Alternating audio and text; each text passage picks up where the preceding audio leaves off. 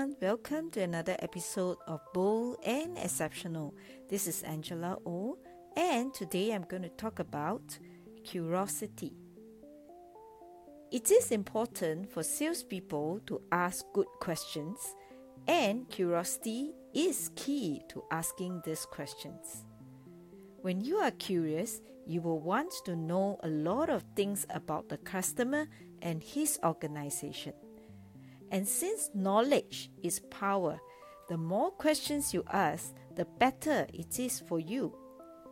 You can use this information you gather during negotiation and when closing the deal. Do not be afraid that customers will get offended when you ask too many questions. In fact, they would be more than happy because it shows the level of interest you have in them and their company. So be curious and happy selling.